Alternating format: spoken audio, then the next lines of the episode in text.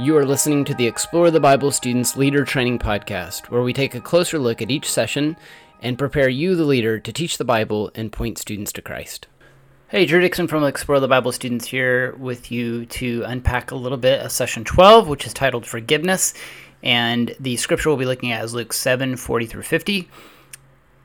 And uh, our central truth is this Jesus' great forgiveness should move us to greatly forgive others there's a really strong contrast painted in these verses once again between a Pharisee and someone who's less socially accepted. And in this instance, it's probably a woman with a bad reputation. Uh, possibly this woman was a prostitute. We don't know exactly, but she's a woman that uh, certainly acts in a way that people would have thought was not okay, that was um, maybe a little bit um, provocative uh, in a way, but that's not at all how Jesus sees her actions. And there was nothing by the way, there's nothing sexual about what she does here. Um, she's expressing devotion um, and love for Jesus. There's nothing, uh, nothing uh, untoward going on here. But that's how people would have perceived it. So again, Jesus allows things to go down that he knows are going to ruffle the feathers of the Pharisees, going to get them upset. And by the way, the Simon in this passage is not Simon Peter, but this is Simon the Pharisee. And uh, so this this is a very strong contrast. Um, Jesus tells a parable to this Pharisee that says that's clearly about forgiveness. You know, who's going to appreciate forgiveness more, the one who's forgiven little or the one who's forgiven a lot? And of course, the answer is this is the one who's forgiven a lot. And so then this woman comes in who probably needs a lot of forgiveness and does something really profoundly beautiful and and kind uh, and loving to Jesus. And uh, the point here is to illustrate um, that we need forgiveness right? The point again here is to is to to to make clear that who is it that's a part of Jesus' kingdom? It's not the people who think they've got it all together. It's not the people who look down on everybody else for not being holy enough or righteous enough. No, it's the people who realize how much they need Jesus. This woman is a profound picture of what it looks like to really look to Jesus and to lean on him. This woman saw Jesus as her only hope of a new life her only hope of forgiveness. So um, there's a key question. Question number three. I said, "What did the parable Jesus told Simon communicate? What did it communicate to Simon? What did it communicate to the woman? What should it communicate to us today?"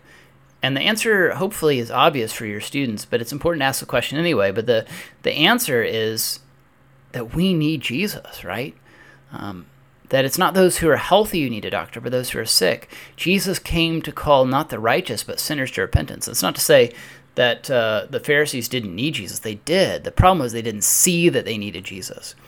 So a lot of times we measure uh, spiritual health the wrong way, I think one of the best evidences of spiritual growth is simply recognizing how much you need Jesus. So as we grow, we may actually feel like we're not growing because as we grow in our relationship with Christ, we become more and more aware of our own sin and it feels like we're we're going the wrong direction. But the reality is that Jesus is showing us where we're broken and where we need healing and where we need redemption and where we need to repent. Right? So help your students see that. Um, another question I would encourage you not to miss out on is in the the now what section, and it's question number 11. What keeps you from helping others meet Jesus? How can you overcome this roadblock? Uh, what can we do to to point others to the goodness, the grace, the mercy of Jesus? Um, how can we help other people see the beauty of the forgiveness Jesus offers? Challenge your students to get creative about what that might look like. What are some simple ways they could do that in their daily lives this week? Um, the gospel is good news. It's good, good news for you. It's good news for your students. Let's share this good news. Let's think of ways we might promote this good news. Let's think of ways we might live out this good news in community, in our schools, in our social activities, you know, sports, uh, band, whatever it is your students do. Let's look for ways to embody, live out, communicate the good news about Jesus. We'll see you again next week for our last session on session 13. Thank you for listening to the Explore the Bible Students Leader Training Podcast, where we equip you, the leader, to teach the Bible and point students to Christ. Be sure to subscribe to our podcast on iTunes, Stitcher, TuneIn, or Spotify.